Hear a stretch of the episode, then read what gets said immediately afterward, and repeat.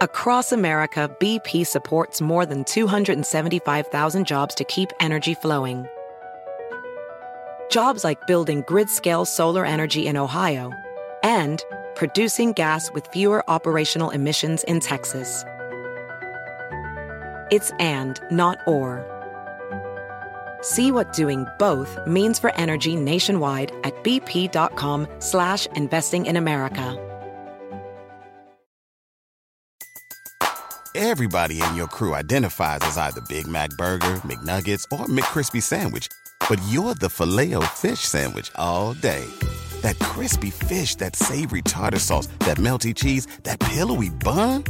Yeah, you get it every time.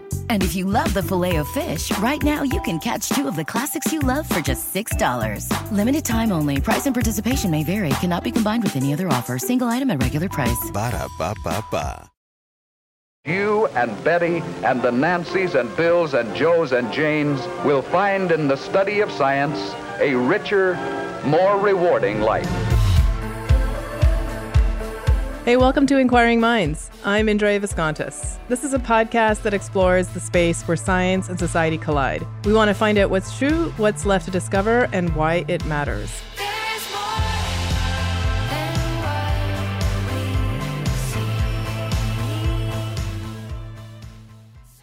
Welcome to 2021, and welcome to my now almost regular co host, Adam Bristol. Thanks, Indre. It's great to be here. So, Adam Isaac, our producer, let the cat out of the bag uh, last month, uh, informing our audience that Adam and I are in fact married, uh, and finally giving Adam the introduction that he so well deserves.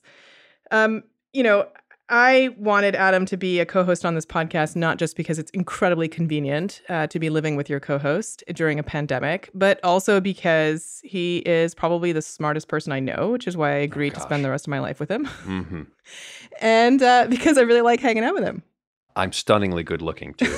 So true, you won't find true. many sh- shots on the web, but yeah. take my word for it. Definitely a face made for podcasting. Yeah. in, a, in a streaming world. Yeah. Uh, so in addition to what Adam Isaac told our listeners about you, that, you know, you have a degree in neuroscience, that you work in the biotech space, and that you are a very keen critical thinker about science, which make you all uh, very qualified to be a co-host on Inquiring Minds. You also have a great radio voice. Thank you very much. I was on radio in college. yeah, yeah. It was the, uh, awesome. I did jazz and kind of indie rock. You were the jazz director at a college radio station. I was. Right? That's I met. was. Yeah, yeah, a long time ago. Um, but also, it's just been really fun to be able to talk more about some of the topics that we cover here on Inquiring Minds because often there are still questions left to talk about and discover and answer after an interview. Well, that's what I love is because you and I um, can – discuss forthcoming interviews. We usually read a lot of the same books. We have similar interests. And of course, you know, even just making dinner, you know, I'll often say, Hey, I listened to the final podcast episode and we just continued the discussion. I think that that really leads to a great rapport, but also just as you say, a lot of these topics, it's, you know, like great science usually, at, you know, presents more questions than it answers. And yeah, so you know, these things can, we can always revisit these uh, in, in later podcasts as well. And listeners, you know, if you ever uh, uh, recognize something or, or, notice something that's a little bit awry, you can let us know. We can take it to our marriage therapist. Mm. you can be be our marriage therapist. yeah, maybe, you... maybe. Cool. All right. So, um, in this episode, in addition to uh, giving Adam his due accolades, I also wanted to look back a little bit on 2020 since it was such an odd year and look forward into 2021 and give our audience a sense of what they might expect in this new year of Inquiring Minds since we've, we've been around for a while now. I mean, you've been podcasting for almost a decade, I would think. Uh, when did you yeah. start at Point of Inquiry? I think that was in 2011 or 2012. So yeah. at the very yeah beginning of the decade. Yeah. Um, and then this podcast we we started in 2014 with Chris Mooney yep. and then Kishore Hari for a number of years, uh, and it's continued on and and. Uh, we were just so pleased with the success. You know, the other day, Adam and Isaac and I were going over the numbers, and would you believe we have 13.5 million downloads across the catalog? I think that's incredible, but again, it speaks to the quality of the podcasts you create and and I think having an early mover advantage, you know, I think yeah. that people things get established and there's a virtuous cycle where you can get better interviews, you get better access to authors and other types of resources. And so I think that that's that's terrific. I think there's but but yet there's still a lot left that you want to accomplish. Yeah, and there's always room to innovate. So, especially our longtime listeners, if there's something that you feel has gotten a little stagnant or you want to see more or less of, we are more than happy to hear your comments. Um, you can, as we say at the end of every episode, you can email us at contact at inquiring.show. And, and yeah, get in touch with us and let us know what you think. So, Adam, uh, what did you think were some of the highlights of 2020? Well, I went through the list. It was a great list. I really want to tell you that. I mean, there was a lot of great uh, conversations. Some really awesome authors introduced me to a lot of books that I really wasn't aware of, and several of which I then you know bought or gifted. And so I really want to commend you for I thought was a was a great 2020 lineup. I mean, the ones that really jumped out at me as I reflected back on the on the ones I, I listened to, episode 312 which was with uh, Robert Rosenkranz, Mm, um, yeah. structural racism in Mhm. medicine and medical education. You know, I think we were all affected by um, the social unrest in the summer and Mm. um, and the police brutality against blacks. And I think that as a white person, I have always understood that racism is bad. But I think what opened my eyes this summer is that there's a lot of the way that modern life, certainly in America, has been structured and, and set up and exists, what we consider normal, is in fact biased towards whites. The normal kind of status quo is one that really is designed and equipped to better white people. That to me is, I think, what really opened my eyes. You know, I like I said, I've sort of tried to believe myself to be some not trying to be racist. I never wanted to be racist, but I think I was really it opened my eyes the extent and the history of kind of the structural forms of racism that I kind of swim in and, and walk around in every day of my life. And so that that that was a particularly meaningful episode for me. Yeah, and you know, in some ways, that was our most controversial episode. Is the one that I received the most um, sort of angry messages from listeners saying that they did not, in fact, like it. Which you know, I think is you know, I respect other people's opinions uh, in the se- in you know in the sense that I want to always hear what you think, but I also feel that um, as a podcast, it is my job to push people to think about things that are uncomfortable, and uh, I think that that you know that in some ways is is, is a marker of success. And and I will say there there's another uh, podcast series that I really liked called 1619, uh, which was by the New York Times, which really sort of talks about the 400 years of racism and its effects. And I think that that in terms of how it, it's impacted society, or at least how the Black Lives Matter movement and the so the racial justice movement from this summer has impacted society, I think is to take us out of a passive role, um, especially if you're a white person, and into an active role by the very way in which we talk about it. So to be a some someone who is you know not a racist is kind of passive, but to be anti-racist is an active way of thinking about it. And you know the conversation with Robert Rosenkrantz and with others um, has actually impacted my own work this year in in and and the way that we parent uh, to sort of be more actively anti-racist um, rather than simply patting ourselves on the back because we don't think we are racist and so we say well, well you know we're not racist so we're not part of the problem but in fact if you're not actively working towards a solution then you are still part of the problem Yeah, no, it, it reminds me a little bit of maybe 10 or 15 years ago with some of my grad student colleagues. There was a discussion on feminism. Specifically, the question when you put, Are you a feminist to men? And most men will initially say, No, I, I'm not a feminist. They're, they don't mean that because they're against it, but it's just that they're not really part of the cause. And that if you if you take a step back and think about it, it's like, why shouldn't every man, if you truly believe in equality and that you know you want to uh, have everyone have all the fulfillment and achievement that they can they can um, they can achieve, so poorly stated, but why wouldn't you be a feminist too? And then in a way, and so I kind of, it was just again the semantics of that. It kind of struck home, and I think there's some similar elements to my awakening and appreciation during the riots this this summer. Went beyond just like an abhorrence at the murdering of black people. It became more of opening my eyes to sort of the broader scope and the deep deep entrenchment of the problems. Um, Yeah, also what your comments reminded me of something that, you know, famously Ruth Bader Ginsburg, who of course we lost this year, said, which was when she was asked, like, when will you be satisfied when half the court, uh, Supreme Court, uh, you know, is filled with with female judges, and she said, no, I'll be satisfied when it's not all nine are female and you know the person was really taken aback and said well don't why you know don't you believe in equality? And she said yeah but it's been nine male justices for you know many decades why was that okay if we're talking about equality and mm-hmm. nine female justices would not be okay so i think mm-hmm. that there is it is a way of like thinking about a perspective it doesn't just mean 50-50 it just doesn't doesn't just mean like moving to the line in which uh, you know we are equal today but rather also thinking about ways in which we can you know honor people and and uh, repair some of the damage that was done in the past yeah and i guess you know i i, I guess with rosenkranz the the the, the podcast you know, I think we we have data to show disparities in health outcomes. Mm-hmm. We have data to show too about an underrepresentation of certain groups in sciences and in medicine. Those are those are data. You know, those aren't opinions. Those are data, and so to, to, to wonder whether there are structural elements that contribute to that imbalance seems to me the questions we should be asking.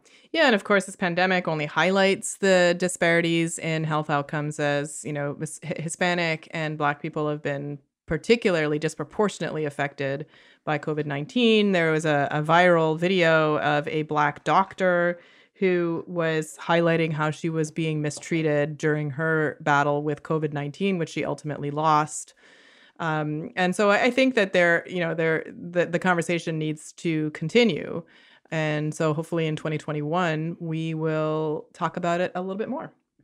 I think, you know, somewhat along the same vein of trying to get a better sense of history, the two additional podcasts that I really liked of yours were episodes 298 with Deborah Blum on mm. the Poison Squad. Oh yeah, she's she's and always a great she's interview. a great interview. But the topic again was this very enlightening discussion of some of the very things that we almost don't like today. Right, the kind of the back to nature, artisanal mm-hmm. nature is better is very much what some of the technological improvements of the early 20th century were in fact fighting against right so if you think of the regulation of uh, uh, food additives and and and actually the, the sort of the bland homogenization of things like wonder bread those came as a response as her you know is her uh, uh, uh investigative work tells us because they came out of a period where you just didn't know what was in your food mm-hmm.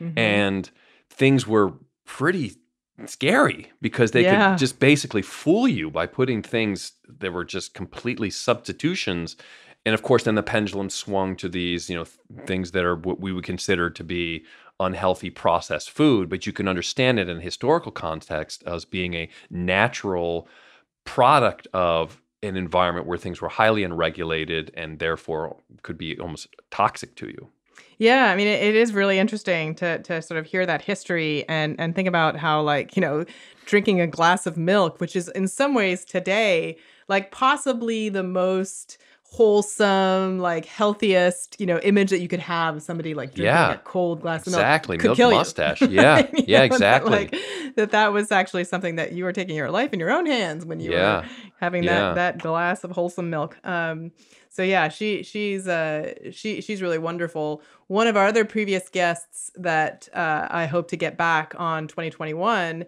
who's another really great science writer, is Maria Konnikova. Um, and she's she's come out with a couple other books since the last time we chatted, and so we'll be we'll be booking her onto the podcast because um, she's uh, she's a super interesting interview too.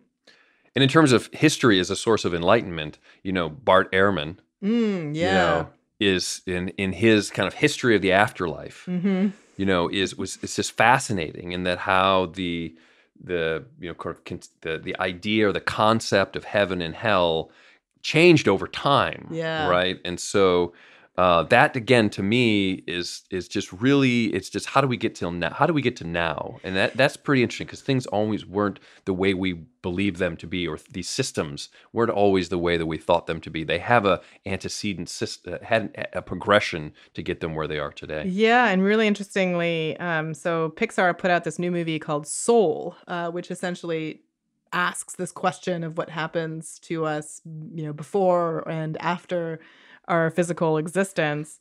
Uh, and I, yeah, I think I, I, you know, I won't give you any spoilers about it, but you know, we both enjoyed that film and thought it was an interesting kind of take on what matters. And it's interesting to see an animation company tackle this yeah. topic. I mean, Yeah. just just the boldness of them going out Yeah. and like creating a film about this, you know, potentially really polarizing topic amongst uh, family viewers, right?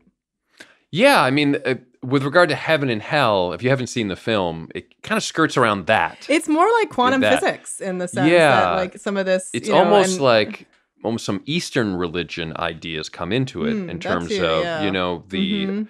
it's not necessarily reincarnation, but some of the of the the unborn. Yeah. But again, we can we can have this uh, discussion later when And it's not based in science. I will say, say that straight no. away. But it's an interesting th- thing to think about, uh, an interesting way of thinking about the meaning of life and, and why it is that we do the things we do.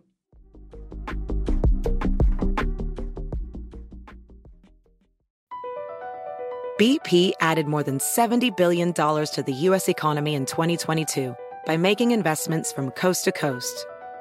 Investments like building charging hubs for fleets of electric buses in California and starting up new infrastructure in the Gulf of Mexico. It's and, not or. See what doing both means for energy nationwide at bp.com slash investing in America. Professional welder Shayna Ford used VR training developed by ForgeFX to hone her skills as a welder. The more time that you spend practicing it, that's what separates a good welder from a great welder. VR training can help students like Shayna repeatedly practice specific skills. Virtual reality definitely helps because the more muscle memory that you have, the smoother your weld is. Explore more stories like Shayna's at meta.com slash metaverse impact.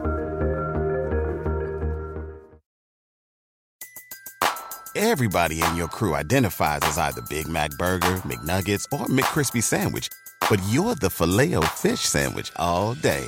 That crispy fish, that savory tartar sauce, that melty cheese, that pillowy bun. Yeah, you get it. Every time. And if you love the filet of fish, right now you can catch two of the classics you love for just $6. Limited time only. Price and participation may vary. Cannot be combined with any other offer. Single item at regular price. Ba-da-ba-ba-ba.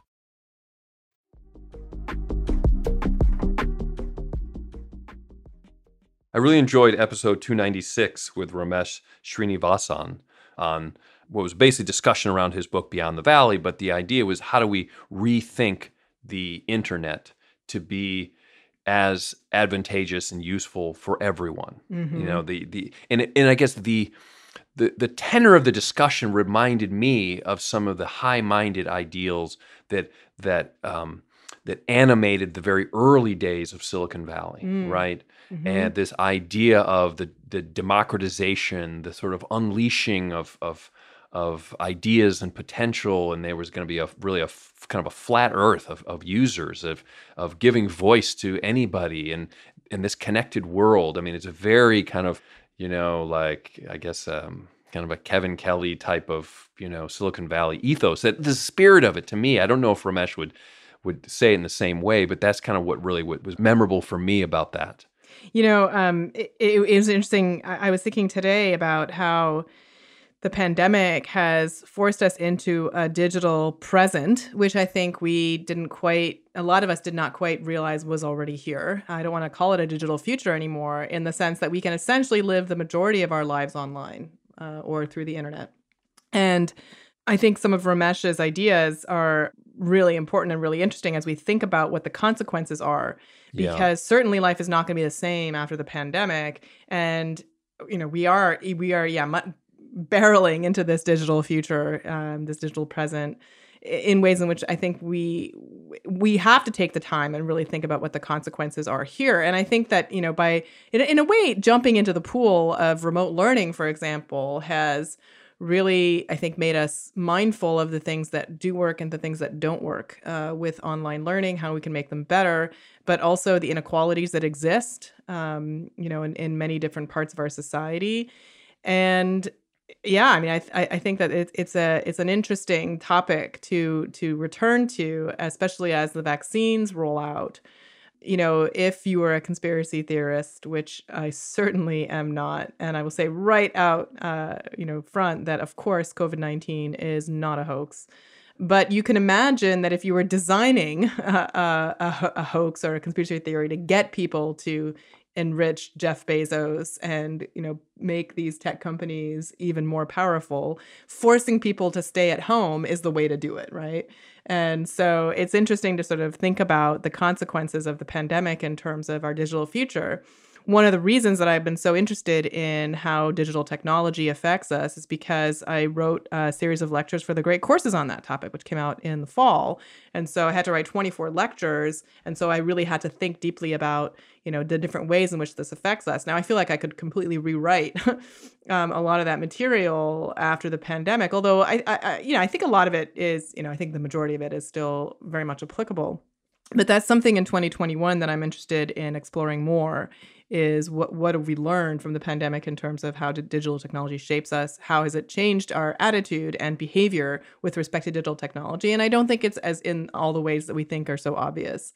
Um, i think there's a lot of nuances there that that will be worth exploring but that brings me to where else we're going to go in 2021 in terms of content on inquiring minds. And um, I'm writing another lecture series for the great courses this year um, called The Creating Brain, which is about creativity and the brain. And so you can look forward to uh, conversations somewhat like uh, the ones that I've had on, on creativity, um, like with David Epstein, who wrote The Sports Gene and who, um, who, who wrote also another book about range. Range, that's right, Yeah. about how generalists matter. I think it was either on Obama's or Gates books of the of the, of the, reading year. list. Oh, the reading list. Yeah, that's another. It's another great book, and many other people who are going to talk about. Hopefully, Scott Barry Kaufman. Mm, um, sure. You know, talking about creativity, uh, especially as it comes down to sometimes when the pandemic forces us to just be alone in a single room. Like, can we still be creative, and how can we be creative? That's something that's that I've been interested in. Um, looking to the future, but also, you know, this pandemic is an immediate risk, an immediate threat Crisis, to crisis uh, to our existence. But there is another immediate looming crisis that we have been ignoring for far too long, and that is the climate crisis. And that's also something I really want to turn to in 2021 to cover um, more more deeply and more in depth. And especially sort of this this conversation about what can we do as individuals and what is most effective. And you've thought about this certainly more than I have, and certain I think more than a lot of people have. And so we're going to kick off 2021 with an interview that you did with uh, Jay Bhagwan. Tell us what to expect. Yeah, Jay is a is a civic engineer based in South Africa, and he's worked for many years uh, with uh, sanitation projects. And you might think that what's uh, that's not very sexy, but I can tell you it's absolutely critical, not just in the developing world, but in the, the developed world too. If you think of of good research, resource conservation and management, uh, some of our sanitation systems are highly uh, ineffective. Not ineffective, but they're inefficient. Uh, there's an there's an underutilization of gray water, and uh, if we expect our cities to grow and our populations to grow, you know, effective um, wastewater management i- is critical for that, really around the world. And Jay's been working in this space for a long time. I I sought him out. Um, to have this discussion to help orient us what, what what have we accomplished really in his career, but also what do we have to look forward to. So that that's a discussion that should be coming for that should be forthcoming. And as we spent more time at home, we also found ways to make our own lives a little bit more sustainable. So you are now capturing our rainwater. Yep, two rain barrels. I realized, my gosh, it's even a fairly modest amount of rainfall when you calculate that volume across the entire, you know, uh, space of your roof and then capture it. You can easily get 50 to 100 gallons of water um, that is perfect use for different landscaping, flowers, gardening, things like that. And so that's been a really fun project to work on. Yeah, I mean, we've actually avoided planting any plants that require a lot of watering in our little tiny garden because we just were really didn't want to waste the water. California, sure. In California. Yeah. And yet now, like, we have to get rid of the water from the rain barrel because there's so much. It's, it's, it's kind of shocking. Yeah, it's overflowing Yeah. my, my, my overflow valve. Um, yeah, I mean, but of course, there's periods of abundance and there's a periods there's of, periods of of drought scarcity, and so we're in the rainy season now. And you're right. I mean, I basically can't I can't capture enough of it, um, but that will change. And but with the with the drip lines we put in, you know, those will those will I think they'll make that water last a long time. Yeah. So I'm really excited about that. And I But that just seemed like a really simple, cheap solution. unbelievably to- cheap, yeah. unbelievably simple. And even if you have, even if you're living in an apartment, I mean, you have a roof somewhere, hopefully, Mm-hmm. in which case you have, you know, you maybe capture water from that roof. Doesn't have to be a single family home. Yeah, I mean the typical way you do it is you tap into the downspout, and Mhm. so depending on where you live, you know, you, do you have access to the downspout in a in a position that still makes the water retain water, water reservoir and the rain barrel like accessible and usable, you Mhm. know, and so for us that's really easy, but for other folks, you know, is that is that even is that feasible? And and we found that um, putting solar panels on the house was something that it was economically feasible for us. And so, Yep. in that sense, you know, we we we are able to to get rid of our um, electricity footprint, presumably. Although obviously there's a lot of environmental waste that happens in terms of creating solar panels, and you know, it's probably not a, it's certainly probably not a neutral uh, choice. But hopefully, over the course of many years, we can sort of then justify. But one thing that you and I some, ha- have talked about was, you know, whether these steps that we feel, okay, so now we're not taking any electricity off the grid, we're, you know, not pulling too much water out of, you know, the the the the water treatment plants in in in San Francisco, et cetera. But like, does it matter? It's a great question, and I don't have the answers. My sense is that in some cases it obviously matters more than others. I think when it comes to solar panels, I agree with you that the manufacturing, while the economies of scales and and and the the the technology is getting better and getting cheaper, that is all good. But we have to move the society to an electrification and solar panels. And I feel that our putting solar panels on the house is part of that nice social contagion that will contribute to that that movement over time. And you know, water barrel, rain barrel stuff like it's minimal. You know, it's probably minimal in terms of the I don't I don't even I could probably figure it out, but how much water we actually use in the house for other purposes. Mhm. It's probably a small percentage, but I think that makes me feel good. It's not difficult to do, so I'm, it's not putting me out. And you know, but if but again, a lot of these things, if you were to scale them up, could make a really big difference in sort of water Mhm. usage and you know tapping in our reservoirs like Hetch Hetchy. But when it comes to things like you know, I'm I'm a dedicated recycler, as you know that, Mhm. and I think I even I know that in my heart of hearts is um, it's Kind of really theater. not. It, it's a bit theater. Yeah. I think when it comes to metals and glass, those really make a lot of sense. Lots of plastics is basically theater, and now and by I that we mean that it, they're not actually being recycled; they're being Yeah. away. Yeah. Even if you put them in the blue Yeah, bin and the truck comes and the takes it away, downcycling can and- only happen so many times, and it's really it can be quite resource intensive to even do it.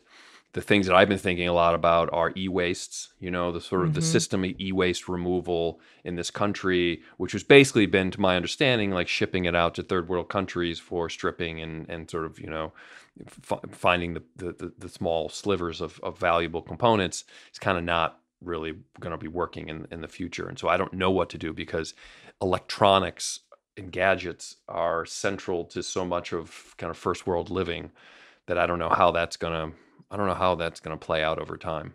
Well, it's something that hopefully we can cover in 2021. Some strategies to reduce waste and uh, help us keep our environment clean and our climate crisis from being overwhelming if we can, or, you know, I don't know, slowing it down in some way. Um, and then also the social justice side of like trying to talk about and think about how we can help people who are going to be disproportionately impacted by climate change, just like the pandemic disproportionately impacts certain um, elements of our society. We might cover more of the um, plastic eating uh, bacterial enzymes That's or right. bacteria. Yep. So we'll have a combination of up to date episodes where Adam and I cover the latest in science news. Uh, we will have in depth interviews with thought leaders, scientists, and other experts that can talk to us about uh, science and society. And if you have any pressing topics and interests that you want us to cover, uh, please reach out to us and let us know. Thanks for listening. And if you want to hear more, don't forget to subscribe. And I'd like to just take this moment to really thank our Patreon supporters, without whom this podcast would not continue. I can tell you that much. As podcasts and various other media lost so much of their ad income during the pandemic, at least in the early days, you know, the the Patreons uh, kept us afloat. So thank you for that. And um, I want to uh, especially thank those patrons who've been around with us for a very long time, um, like David Noel, who I always start thanking and who's just been a, a really you know phenomenal supporter. Thank you, David. Charles Blyle, Kyle Ryhala, Dale Lemaster, um, Stefan Meyer Awald, Joel, Yushi Lin, Eric Clark, Herring Chang, Jordan Millar have continued to stick with us.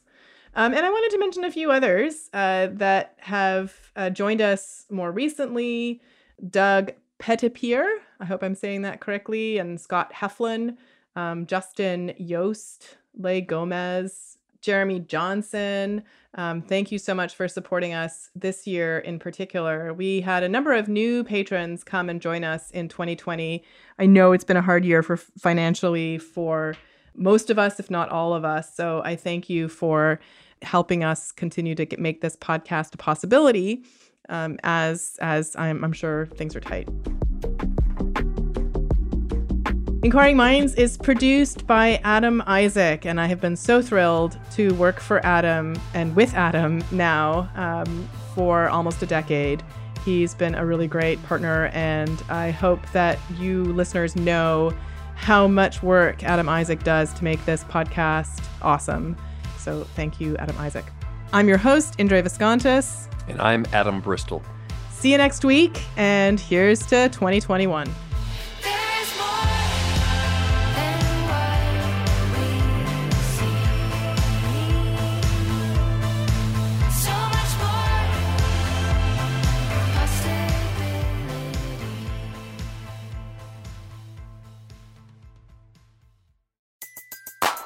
Everybody in your crew identifies as either Big Mac Burger, McNuggets, or McCrispy Sandwich. But you're the filet fish Sandwich all day. That crispy fish, that savory tartar sauce, that melty cheese, that pillowy bun. Yeah, you get it. Every time. And if you love the Filet-O-Fish, right now you can catch two of the classics you love for just $6. Limited time only. Price and participation may vary. Cannot be combined with any other offer. Single item at regular price. Ba-da-ba-ba-ba.